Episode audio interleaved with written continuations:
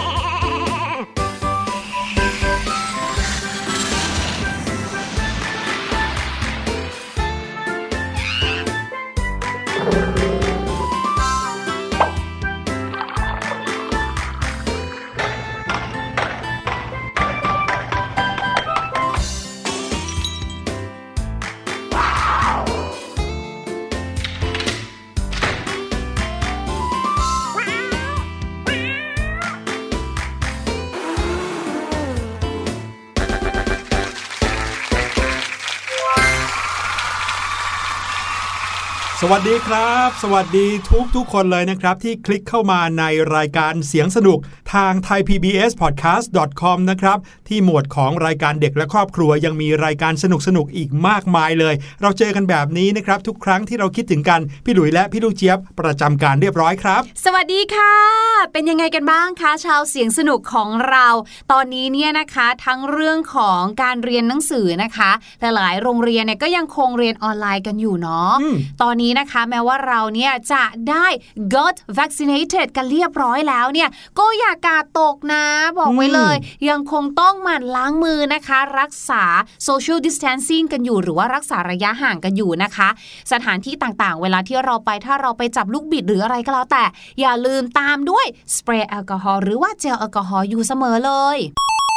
สำหรับน้องๆ ชาวเสียงสนุกตัวเล็กๆ เนี่ยอาจจะยังไม่ได้ฉีดวัคซีนนะ ส่วนใหญ่จะเป็นผู้ใหญ่อายุเกิน 18 ปีขึ้นไป ได้รับวัคซีนกันแทบจะทั่วหน้าแล้ว แล้วก็เรื่องของมาตรการส่วนตัวก็อย่ากกาดตกเหมือนอย่างที่พี่ลูกเจี๊ยบบอกนะครับ เอาล่ะวันนี้รายการเสียงสนุกเราก็ต้องมาพร้อมกับเรื่องสนุกสนุกๆครับ เรื่องราววันนี้สนุกแน่นอน เพราะว่าจะพาน้องๆ ออกไปท่องทะเล ออกไปสู่มหาสมุทรกัน แต่ว่าจะอันตรายสักนิดนึงครับ เพราะว่าเกี่ยวข้องกับ เรือที่มีธงหัวกะโหลกอยู่บนยอดเสาธงครับ ฟังแค่นี้ก็น่ากลัวแล้วพี่หลุยอืมตายแล้ว แล้วเราจะต้องเตรียมตัวยังไงบ้างคะเนี่ย นั่นน่ะสิ พูดกับเขาเพราะๆดีไหมได้ ไม่งั้นเราก็ต้องทำตัวเป็นโจรสลัดเหมือนเขานี่เขาจะได้รู้ว่าเราเป็นพวกเดียวกัน ครับผมเรื่องราวในวันนี้เป็นเรื่องราวของโจรสลัดครับ ส่วนใหญ่แล้วเรามักจะเห็นภาพของพวกเขาในภาพยนตร์หรือว่าในนิยายต่างๆ แต่ว่าโจรสลัดเนี่ยมีตัวตนจริงนะครับ ใช่ชอบกินผักด้วยใช่ไหมไม่ใช่ก็สเยลัดแบบนั้นชื่อว่าโจรสลัดมีตัวตนจริง อาศัยอยู่ในทะเลจริง ๆ ครับ แล้วที่สำคัญเขาก็มีธงรูปหัวกะโหลก แล้วก็กระดูกไขว้จริง ๆ ด้วยอืมเรื่องนี้คือเรื่องจริงอยู่ในประวัติศาสตร์นะครับ แม้ทุกวันนี้ก็ยังคงมีอยู่ เราจะมารู้จักกับโจรสลัดกัน และสิ่งที่สำคัญที่สุดก็คือเจ้าธงโจรสลัดเนี่ยทำไมถึงเป็นรูปหัวกะโหลกไขว้มีที่มาที่ไปนะครับ แต่ว่าก่อนหน้านั้นก็ต้องพาน้องๆ ไปฟังเสียงปริศนากันก่อน วันนี้เสียงปริศนาเป็นคิวของประโยคภาษาต่างประเทศครับ ภาษาที่เราใช้ให้น้องๆฟังในวันนี้ เป็นอีกหนึ่งภาษาในอาเซียนเรานี่แหละ จะเป็นภาษาอะไรลองไปฟังดูครับអរណាស់ដែលបានស្គាល់គ្នា អរណាស់ដែលបានស្គាល់គ្នា សូមស្វាគមន៍ចេះនិយាយភាសាថៃទេเจหนยัยภาษาไทยเต อุ้ยคุ้นๆนะแต่ก็ไม่ค่อยชัวร์สักเท่าไหร่เลยค่ะ เพราะว่าพี่ลูกเจี๊ยบเองเนี่ยก็เรียกว่ายังไม่ได้เคยไปเยือนประเทศในอาเซียนครบเนาะครับรวมไปถึงค่ะในหนังในโฆษณา ก็ไม่ค่อยเคยได้ยินเสียงแบบนี้ภาษาสำนวนแบบนี้เลย แต่ก็มีความคุ้นเคยอย่างบอกไม่ถูกเหมือนกันอืมคล้ายๆ ภาษาฝรั่งเศสอะไรอย่างนี้เลยนะอืมอะอาจจะเป็นเพราะว่าเขาเคยเป็นเมืองขึ้นของประเทศฝรั่งเศสหรือเปล่าอืมต้องแอบไป Google ซะแล้วละสิเอาละครับน้องๆ ลองเดากันดูครับว่านี่คือประโยคของภาษาอะไรนะครับ แต่ว่าตอนนี้ได้เวลาแล้วครับ ที่พี่หลุยและพี่ลูกเจี๊ยบจะพาน้องๆ ออกไปท่องทะเลออกสู่มหาสมุทรอันกว้างใหญ่กัน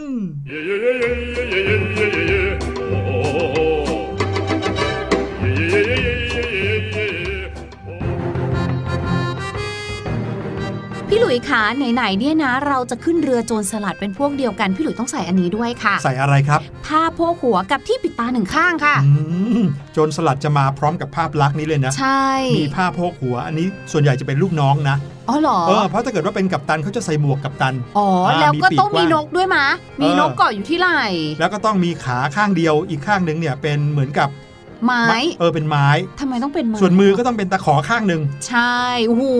นี่คือโจรสลัดตัวจริงแท้จริงเลยอะค่ะ แต่ว่าพอขึ้นมาบนเรือนี้แล้ว อย่างที่บอกค่ะ สิ่งที่อยู่เหนือหัวเราค่ะธงโจรสลัดสังเกตว่าจะมีรูปกะโหลกไขว้อืมทำไมต้องเป็นกะโหลก ไหนๆก็เป็นโจรสลัดที่ท่องไปในเรือเนาะครับทำไมไม่เป็นรูปแบบ วาน รูปเรือ รูปเรือเอ่อรูปปลาหมึกยักษ์ทาโกยากิอะไรอย่างเงี้ยทำไมอะ วันนี้มีที่มาที่ไปที่เราจะมาเล่าให้ฟังกันนะครับ ก่อนจะพูดถึงธงโจรสลัดเนี่ย ต้องทำให้ทุกคนเข้าใจตรงกันก่อนว่าถ้าพูดถึงการเดินทางทางเรือนะครับ โดยเฉพาะอย่างยิ่งในยุคสมัยร้อยกว่าปีก่อนเนี่ย สิ่งที่สำคัญที่สุดของเรือเหล่านั้น ไม่ใช่แค่อาหารที่จะอยู่บนเรือเท่านั้นนะครับ แต่สิ่งที่จะทำให้เรือหลาย ๆลำสื่อสารกันได้ ก็คือ ธธงที่อยู่บนเรือนั่นเองอ๋อในการเดินทางนะครับ เรือต่างๆ ที่แล่นไปแล่นมาในทะเล ต่างก็จะใช้ธงสัญลักษณ์ที่แตกต่างกันไปครับ เพื่อที่จะส่งสัญญาณ หรือว่าส่งสารไปยังเรือลำอื่นๆ ให้รู้ว่าเรือของตัวเองนั้นเป็นเรืออะไรอืมพวกเราเคยพูดถึงเรื่องของธงมาหลายครั้งนะครับ ซึ่งลักษณะของธงเนี่ยก็มีที่มาจากการที่ใช้บนเรือนี่เอง ซึ่งเมื่อสมัยก่อนเนี่ยธงเขาก็มักจะเป็นธงสีพื้นเนาะบางทีก็เป็นธงสีแดงบ้างธงสีน้ำเงินธงสีเขียวบ้าง ขึ้นอยู่กับว่าเป็นธงของประเทศอะไร การใช้ชีวิตอยู่บนแผ่นดินเนี่ยไม่ค่อยใช้ธงกันหรอกครับ เพราะว่าถ้าเดินทางมายังประเทศไหนๆเขาก็จะรู้ด้วยสัญลักษณ์อื่น แต่ว่าในทะเลเนี่ยเจอเรือแล้วเขาก็ไม่รู้ว่านี่เป็นเรือของใคร เป็นเรือที่ใช้ทำอะไร บนเรือก็เลยจำเป็นต้องมีธงและก็เป็นที่มาของการใช้ธงด้วย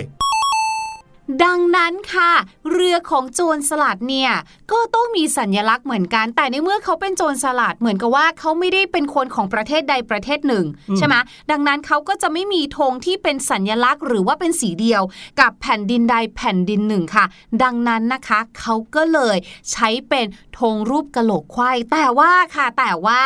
สีที่เราคุ้นเคยกันส่วนมากเนี่ยก็คือเป็นธงสีดำใช่ไหมของใช่โจรสลัดใช่ไหมคะเขามีชื่อด้วยนะเขาเรียกว่าธง Jolly Roger ค่ะ โดยมีที่มาจากภาษาฝรั่งเศสแหละ ที่เรียกว่า Jolly Rouge ค่ะ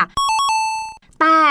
เดิมที่เป็นภาษาฝรั่งเศสที่เรียก Jolly Rouge เนี่ย ความหมายคืออะไรรู้ไหมคือ สีแดงจ้า เดี๋ยวนะโจลี่รูทแปลว่าสีแดงเหรอครับ ใช่สีแดงจ้าด้วยนะ สีแดงจ้า นี่คือสีแดงจ้า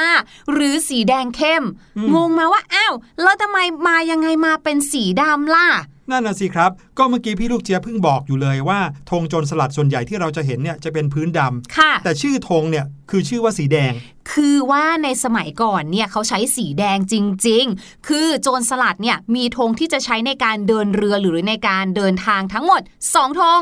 ธงแรกคือธงสีดำส่วนอีกธงหนึ่งนะคะคือธงสีแดงอืมอ่าธงสีดำที่เราคุ้นเคยเนี่ยจะใช้ในตอนสภาวะปกติ ไม่ได้มีการไปต่อสู้ใด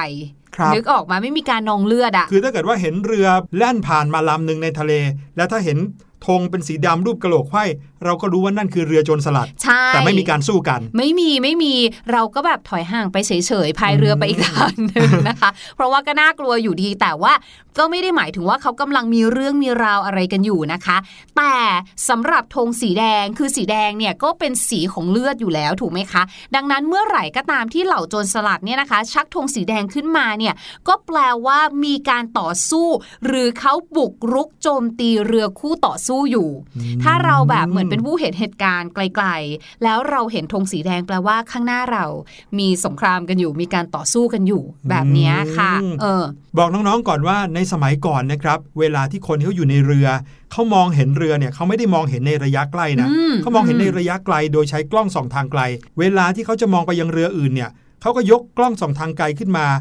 แปะที่ตาเขาค่ะแล้วมองไปสิ่งแรกที่เขามองก็คือยอดธงของเรือนั้น ใช่ มองไปก่อนว่ายอดเสานั้นเป็นธงของเรืออะไรอืมอืมถ้ามองไปไกลๆเห็นเป็นธงรูปหัวกะโหลกควายปุ๊บรู้เลยว่านั่นเรือโจรสลัดเราจะไม่เข้าไปใกล้ ใช่ นี่แล้วเขามีการเล่นไม่ซื่อด้วยนะ ก็คือมีการขึ้นธงให้เรือลำอื่นเข้าใจผิดว่าเป็นพวกเดียวกันหืมเขาจะได้แบบว่าเหมือนเข้าไปใกล้ เพื่อที่จะพูดคุยกันหรืออะไรอย่างนี้เผื่อจะไงแลกเปลี่ยนพสินค้าอะไรว่าไปใช่ก่อนที่เรือโจรสลัดเหล่านั้นค่ะ จะเข้าไปใกล้แล้วก็ปิดล้อมแล้วก็ไปปล้นเขาในที่สุด แล้วก็ชักธงรูปหัวกะโหลกควายขึ้นมา ถูกต้องค่ะโอ้โหซึ่งหลาย ๆ คนตอนนี้เข้าใจแล้วว่า อ๋อ สีของธงเนี่ยนะ มีสีดำกับสีแดงใช่ไหมคะ อ้าวแล้วเจ้ารูปหัวกะโหลกควายเนี่ยล่ะ คืออะไร หัวกะโหลกควายเนี่ยแน่นอนก็คือเป็นเรื่องราวเกี่ยวกับความตายอยู่แล้วใช่ไหมคะ เพราะว่าบรรดาโจรสลัดต้องการจะบอกกับศัตรูค่ะว่า ข้อหนึ่งใครที่เจอกับเราไม่รอดแน่นอน อย่าหวังจะคิดต่อสู้เลยเรานี่เก่งที่สุดแล้วครับกับ 2 ก็คือพวกเราเองที่เป็นโจรสลัดเนี่ย เราไม่เกรงกลัวต่อความตายใด ๆ ทั้งสิ้นอื้อหือก็เลยเป็นรูปหัวกะโหลกค่ะสำหรับการใช้ธงนะครับ อย่างที่พี่ลูกเจี๊ยบบอกว่าธงสีแดงจะใช้ตอนที่สู้รบใช่ไหมแต่ว่าก่อนหน้านั้นครับ ถ้าเกิดว่าเห็นธงสีดำเนี่ยสัญลักษณ์นี้นะครับเป็นอันรู้กันในหมู่นักเดินเรือว่า ถ้าเรือลำไหนถูกเรือโจรสลัดที่ชักธงสีดำโจมตีเนี่ยจะต้องยอมจำนน แล้วก็แบ่งทรัพย์สินบนเรือให้ 1 ใน 4 ส่วนตามธรรมเนียม เป็นอันรู้กันว่าเรือของเราเนี่ยโดนแน่หนึ่งในสี่ส่วนโอ้ทรัพย์สมบัติมีเท่าไหร่ต้องแบ่งออกไปหนึ่งเหในมือนสี่ค่าส่วนผ่านทางเลยเนาะอะไรอย่างนั้นให้โจรสลัด แต่ครับ ถ้าเกิดว่าเรือลำนั้นพยายามหลบหนี จากเรือโจรสลัดที่ชักธงสีดำโจรสลัดจะเปลี่ยนธงเป็นสีแดงทันที เพื่อที่จะสื่อให้รู้ว่าไม่มีความเมตตาอะไรหลงเหลืออยู่แล้วอืมพูดง่าย ๆ ว่าถ้าเรือโจรสลัดชักธงแดง เตรียมตัวหมดสิ้น สิ้นเนื้อประดาตัวได้เลย เรือเป้าหมายต้องถูกโจมตี และทุกคนบนเรือต้องได้รับอันตราย เราต้องชักธงขาวเนาะมาสู้นี่ในประวัติศาสตร์นะคะเขามีพูดถึงเรื่องแบบที่พี่หลุยเล่าด้วยนะ ก็คือเมื่อปีคริสตศักราช 1720 ค่ะ มีโจรสลัดที่มีชื่อเสียงโด่งดังมาก ๆ เลย ชื่อว่า Bartholomew Roberts ค่ะ เขาเนี่ยได้แล่นเรือเข้าสู่อ่าวทริพาซีนะคะ ในนิวฟาวแลนด์ของแคนาดา ปรากฏว่าค่ะ คือด้วยความที่เป็นโจรสลัดที่โด่งดังมาก รู้ว่าถ้าไปบุกเรือลำไหนแพ้แน่นอนเนี่ยนะคะ ปรากฏว่าค่ะลูกเรืออีกฝั่งหนึ่ง แค่เห็นคุณโรเบิร์ตเนี่ยนะคะ แล้วก็เห็นเรือที่มีหัวกะโหลกสีดำเนี่ย ก็ตกใจ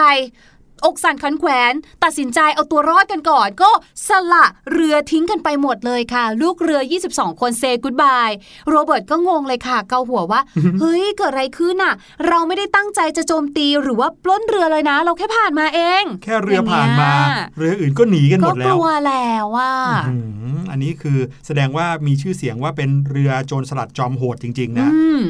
แต่ก็มีตามตำนานบางเรื่องนะครับ บอกว่าธงที่มีรูปหัวกะโหลกไขว้เนี่ยเป็นธงของอัศวินเทมพลาครับซึ่งถือเป็นกลุ่มกองเรือที่ใหญ่ที่สุดในศตวรรษที่ 13 แล้วก็มีพฤติกรรมเหมือนกับโจรสลัดนะครับ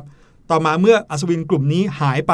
ก็มีกลุ่มอัศวินใหม่ขึ้นมาอีก เข้ามาใช้ธงแล้วก็พฤติกรรมแบบนี้อีก ก็เลยเหมือนกับว่าถูกใช้กันอย่างต่อเนื่องไปว่า ถ้าเกิดว่าเป็นธงรูปหัวกะโหลก จะต้องเป็นเรือของคนที่มาเกะกะระรานนี่เอง แต่พี่ลูกเจี๊ยบอะอยากรู้ เพราะว่าธงอันเนี้ยเขามีชื่อเรียกว่า Jolly Roger ใช่ไหมคือทำไมถึงเรียกว่า Jolly Roger เขาเป็นใครหรือคืออะไรอะคะก็อย่างที่บอกนะครับว่าคำว่า rouge เนี่ยในภาษาฝรั่งเศสแปลว่าสีแดงอืมอันนั้นก็ความหมายหนึ่ง แต่ว่าก็ยังมีอีกข้อสันนิษฐานหนึ่งนะครับที่น่าสนใจเหมือนกันเกี่ยวกับที่มาของชื่อ Jolly Roger ว่ากันว่าน่าจะมาจากคำภาษาอังกฤษว่า Roger ครับ ซึ่งแปลทั่วไปแปลว่า คนจรจัดผู้เร่ร่อน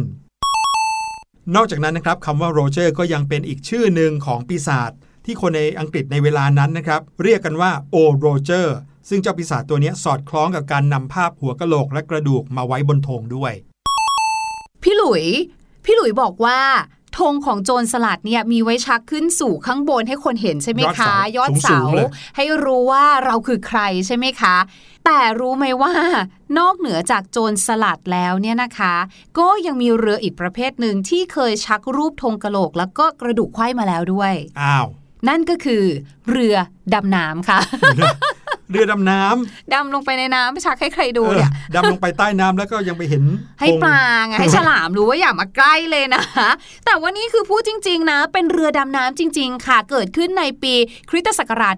1901 นะคะ ตอนนั้นเนี่ยพลเรือเอก Sir Arthur Wilson นะคะเขาเล่าให้ฟังค่ะเขาได้เขียนไว้ในบันทึกเลยนะคะว่าคำว่าเรือดำน้ำเนี่ยสำหรับทางทหารแล้วเนี่ยเป็นสิ่งที่เป็นความลับ ต้องถือว่าไร้สังกัดไร้สัญชาตินะคะ เรามีหน้าที่ที่จะต้องไปจมเรือดำน้ำอื่น ๆ ค่ะ ดังนั้นค่ะ เราเองก็เปรียบเสมือนกับเป็นโจรสลัดนั่นแหละ ดังนั้นพอเวลาที่เรือดำน้ำกลับเข้าเทียบท่าเรือแล้วเนี่ยนะคะ เขาก็เลยมีการชักธงโจรสลัดขึ้นมาเรียกว่าเป็นธรรมเนียม ให้รู้ว่าเรือดำน้ำของเขาเนี่ยได้ทำภารกิจเสร็จสิ้นแล้วเรียบร้อยค่ะอืมเรื่องราวของธงเรือโจรสลัดนะครับ ก็มีที่มาที่ไปแบบนี้นี่เอง นอกจากรูปหัวกะโหลก แล้วก็มีกระดูกไขว้อยู่ใต้หัวกะโหลกแล้วเนี่ยพี่หลุยยังเคยเห็นอีกรูปหนึ่งด้วยนะพี่ลูกเจี๊ยบ ตรงที่จะเป็นกระดูกไขว้กันเป็นตัว X เนี่ยเขาเปลี่ยนเป็นรูปดาบแทนอืมก็กลายเป็นหัวกะโหลกเออใช่ข้างบนใช่แล้วก็มีดาบไขว้กันอยู่ข้างล่างอืมอืมอืมตอนแรกก็งงว่าทำไมถึงเป็นรูปดาบนะครับ แต่พี่หลุยเดาว่าคงจะเป็นเรื่องของการออกแบบมากกว่า อุปกรณ์ที่ใช้ในการต่อสู้อืมอาจจะดูสวยกว่ารูปโครงกระดูกอะไรแบบนี้นะครับเอาล่ะถ้าพูดถึงเรื่องโจรแล้วนะครับ พี่ลูกเจี๊ยบ ยังมีเรื่องราวของโจรอีกคนหนึ่งครับ ที่พี่หลุยเคยได้ยินมา แล้วก็เป็นเรื่องที่แปลกมาก ก่อนหน้านี้เคยคิดว่าเป็นประวัติศาสตร์จริงของคนที่มีชีวิตอยู่จริงด้วยนะ แต่โตขึ้นมาถึงได้รู้ว่านี่เป็นเรื่องราวของคนคนหนึ่งที่มีอยู่ในบทประพันธ์ หรือว่านวนิยายนะครับ คนคนนั้นก็คือ จอมโจรที่มีชื่อว่าโรบินฮูดนั่นเองครับอ๋อ ดังมากเลยนะคะ คนนี้เอามาทำเป็นหนังแบบว่าหลาย เขาเรียกว่าอะไรอะ บ่อยๆ หลายตอนอืมหลายยุคหลายสมัยเลยครับอะถ้าพูดถึงโรบินฮูดแล้วเนี่ยนะครับสิ่งที่พอจะนึกถึงขึ้นมาหรือว่าเป็นคำนิยามของเขาเลย ก็คือ โจรผู้ซึ่งปล้นคนรวยเอามาให้คนจนอืมก็คือในหนังเนี่ยจะทำให้เห็นภาพว่าโรบินฮูดเนี่ยจะชอบพากลุ่มเพื่อนของเขาไปดักปล้นกองคาราวาน หรือว่ากองสินค้าของคนมีเงินนะครับ แล้วก็เอาทรัพย์สมบัติเหล่านั้นมาแจกจ่ายให้กับคนยากคนจนครับ ก็เลยอยากเอาเรื่องราวของโรบินฮูดมาเล่าให้น้องๆฟังวันนี้อีกสักนิดหนึ่งก็แล้วกันนะครับ ตามตำนานนะคะเล่าว่าโรบินฮูดเนี่ยเป็นคนที่มีชีวิตอยู่อยู่ที่ประเทศอังกฤษค่ะ เมื่อช่วงต้นศตวรรษที่ 13 นั่นเอง ซึ่งในยุคนั้นเนี่ยเป็นยุคสมัยของพระเจ้าจอห์นค่ะ ตอนสมัยนั้นเนี่ยนะคะประเทศอังกฤษเนี่ยมีความเดือดร้อนกันมากเลย เนื่องจากว่าบรรดาขุนนางเนี่ยไม่น่ารักนิสัยไม่ดีค่ะ คอยขูดรีดเงิน ขูดรีดภาษีจากชาวบ้าน ซึ่งชาวบ้านเขาก็ไม่มีเงินอยู่แล้วค่ะโรบินฮูดเนี่ยนะคะก็เป็นตัวละครหนึ่งค่ะ ที่ต้องเจอกับเหตุการณ์นี้เหมือนกันบ้านเขาหรือว่าตัวเขาเองเนี่ยนะคะ ก็โดนขูดรีดเงินเหมือนกัน อย่างที่พี่หลุยเล่าเขาก็เลยรวบรวมสมัครพรรคพวกเนี่ยนะคะ ไปอยู่ในป่าค่ะ ป่าที่ชื่อว่าป่าเชอร์วูดนะคะ ใกล้กับเมืองนอตติงแฮมทางตอนกลางของอังกฤษ แต่ว่าโรบินฮูดเนี่ยเขามีความสามารถนะจ๊ะ แม้ว่าจะเป็นชาวบ้านเขาเก่งในเรื่องของการต่อสู้แบบฟันดาบ แล้วก็การยิงธนูค่ะเขาก็เลยเอาความสามารถนี้เนี่ยค่ะ ไปปล้นเงินขุนนางที่ร่ำรวยที่ได้เงินมาจากการขุดรีดชาวบ้าน ซึ่งจริง ๆ แล้วมันก็เป็นเรื่องที่ผิด เพราะว่าก็คือการปล้นในอีกแบบหนึ่งนะคะครับจริง ๆ แล้วถ้าเป็นสมัยนี้เราก็อาจจะเป็นการแบบว่าไปแจ้งความแบบเนี้ยนะคะ อืมแต่ว่าสมัยนั้นอาจจะไม่มีไงแล้วก็อย่างที่พี่หลุยบอกค่ะว่าเรื่องราวของเขาเนี่ยหลาย ๆ คนก็สงสัยว่า เอ๊ะ เป็นความจริงหรือเปล่าก็มีคนเนี่ยนะคะ ไปแบบว่าหาหลักถงหลักฐานมาเยอะแยะมากมายนะคะ หลักฐานเก่าแก่ที่สุดเกี่ยวกับตำนานโรบินฮูดนะคะ เป็นหนังสือรวบรวมบทกวีของวิลเลียมแลงแลนด์นั่นเองค่ะ ในปี 1377 ซึ่งน่าจะเป็นการรวบรวมมาจากนิทานที่ชาวบ้านเขาเล่าแบบปากต่อปากกันต่อๆมาอีกทีนึง ก่อนที่จะมีคนจดบันทึกเอาไว้ในภายหลังค่ะ ครับ ไม่มีใครรู้อย่างแท้จริงครับว่าโรบินฮูดเนี่ยเป็นเรื่องจริงหรือว่าเรื่องแต่งกันแน่ครับ นักประวัติศาสตร์บางคนก็เชื่อว่าโรบินฮูดมีตัวตนจริง เพราะว่าปรากฏว่าบรรดาสมัครพรรคพวกของโรบินฮูดในเรื่องนั้นน่ะมีตัวตนจริงกันทั้งนั้นเลย พี่หลุยว่าเหมือนกันกับเรื่องไททานิกนะที่เอาเรื่องราวที่เกิดขึ้นจริงมานะครับ เอาตัวละครที่มีตัวตนอยู่จริงในประวัติศาสตร์มา ยกเว้นตัวเอกก็คือแจ็คกับโรสอย่างเงี้ยเขาก็อาจจะเป็นตัวละครที่ไม่มีจริงโรบินฮูดนี่ก็น่าจะคล้าย ๆ กันครับ มีคนที่เคยอ้างด้วยนะว่า มีหลุมศพของโรบินฮูดปรากฏอยู่จริงด้วย แต่บางคนก็ก็บอกว่าโรบินฮูดอาจจะไม่มีตัวจริง ชื่อโรบินฮูดที่อยู่บนป้ายหลุมศพนั้น อาจจะเป็นคนที่ชื่อเดียวกันนามสกุลเดียวกันก็ได้อืมแต่สิ่งที่เราชอบที่สุดนะคะ คือเครื่องแต่งกายเสื้อผ้าของโรบินฮูดที่จะแบบเป็นสีเขียวแดงอืมดูทีไรพี่ลูกเจี๊ยบจะสับสนกับปีเตอร์แพนตลอดเวลาแต่งตัวคล้ายกันมากจริงใช่ เมื่อก่อนพี่ลูกเจี๊ยบสับสนจริง ๆ นะคะ กับ 2 เรื่องนี้ๆ ก็เป็นอีกหนึ่งตำนานนะครับของโจรที่น้องๆ อาจจะเคยได้ยินชื่อ วันนี้มีทั้งโจรสลัด แล้วก็โจรอย่างโรบินฮูดเลยครับ เอาล่ะ เราทั้งสองคนต้องกลับแล้วพี่ลูกเจี๊ยบพาน้องๆ ไปพักผ่อนกันก่อนนะครับ กับเพลงเพลงนี้ที่ชื่อว่า สวัสดีขอบคุณขอโทษ และเดี๋ยวมีภาษาอังกฤษจากเพลงนี้มาฝากกันครับ สวัสดีครับ สวัสดีค่ะคำทักทายธรรมดาธรรมดา กันมาเจอกันคำธรรมดาแต่มาจากหัวใจคำธรรมดา แต่ว่าได้ใจ ขอบคุณครับ ขอบคุณค่ะ อีกหนึ่งคำที่ดูธรรมดา เวลาใครมาทำให้เราชื่นใจ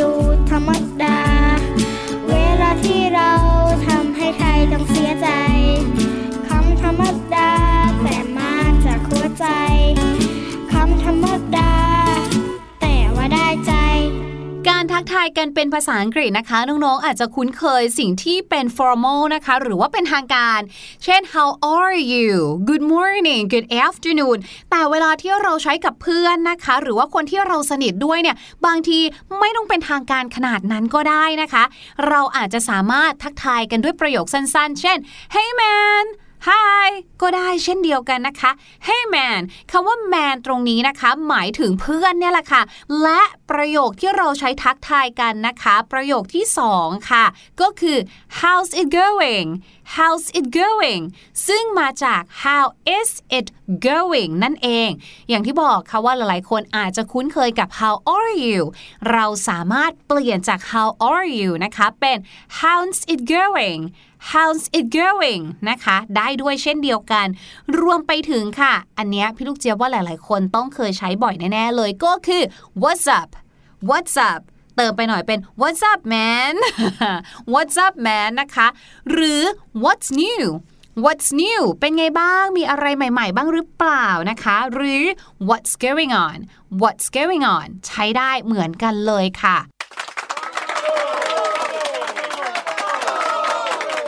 หรือ ค่ะ ภาษาไทยเนี่ยเราก็ใช้กันเนาะว่า เป็นไงชีวิตเป็นไงบ้าง ชีวิตสบายดีไหมสุขสบายดีไหมภาษาอังกฤษก็มีนะคะ how's life how's life นะคะคือ how is life นั่นเองนะคะ พี่หลุยชอบประโยคการทักทายที่ทำให้คนตอบเนี่ยตอบได้เยอะๆนะครับ เพราะว่าเป็นการชวนคุยไปด้วยในตัวอือหือบางทีทักว่า hi hello แค่เนี้ยอาจจะไม่รู้ว่าจะคุยอะไรกันต่อออืมนี่ไงพี่หลุยลองนำประโยคเหล่านี้นะคะ ไปใช้ดูค่ะ ไม่ว่าจะเป็น how's life what's up what's new How's it going รวมไปถึงค่ะ แถมอีกอันหนึ่ง How are you doing ก็ใช้ได้เช่นเดียวกันค่ะ ครับผมขอบคุณพี่ลูกเจี๊ยบมาก ๆ เลยครับ เอาล่ะ ตอนนี้เรามาเฉลยเสียงปริศนากันดีกว่านะครับ ลองฟังกันอีกสักรอบแล้วเดี๋ยวกลับมาเฉลยครับ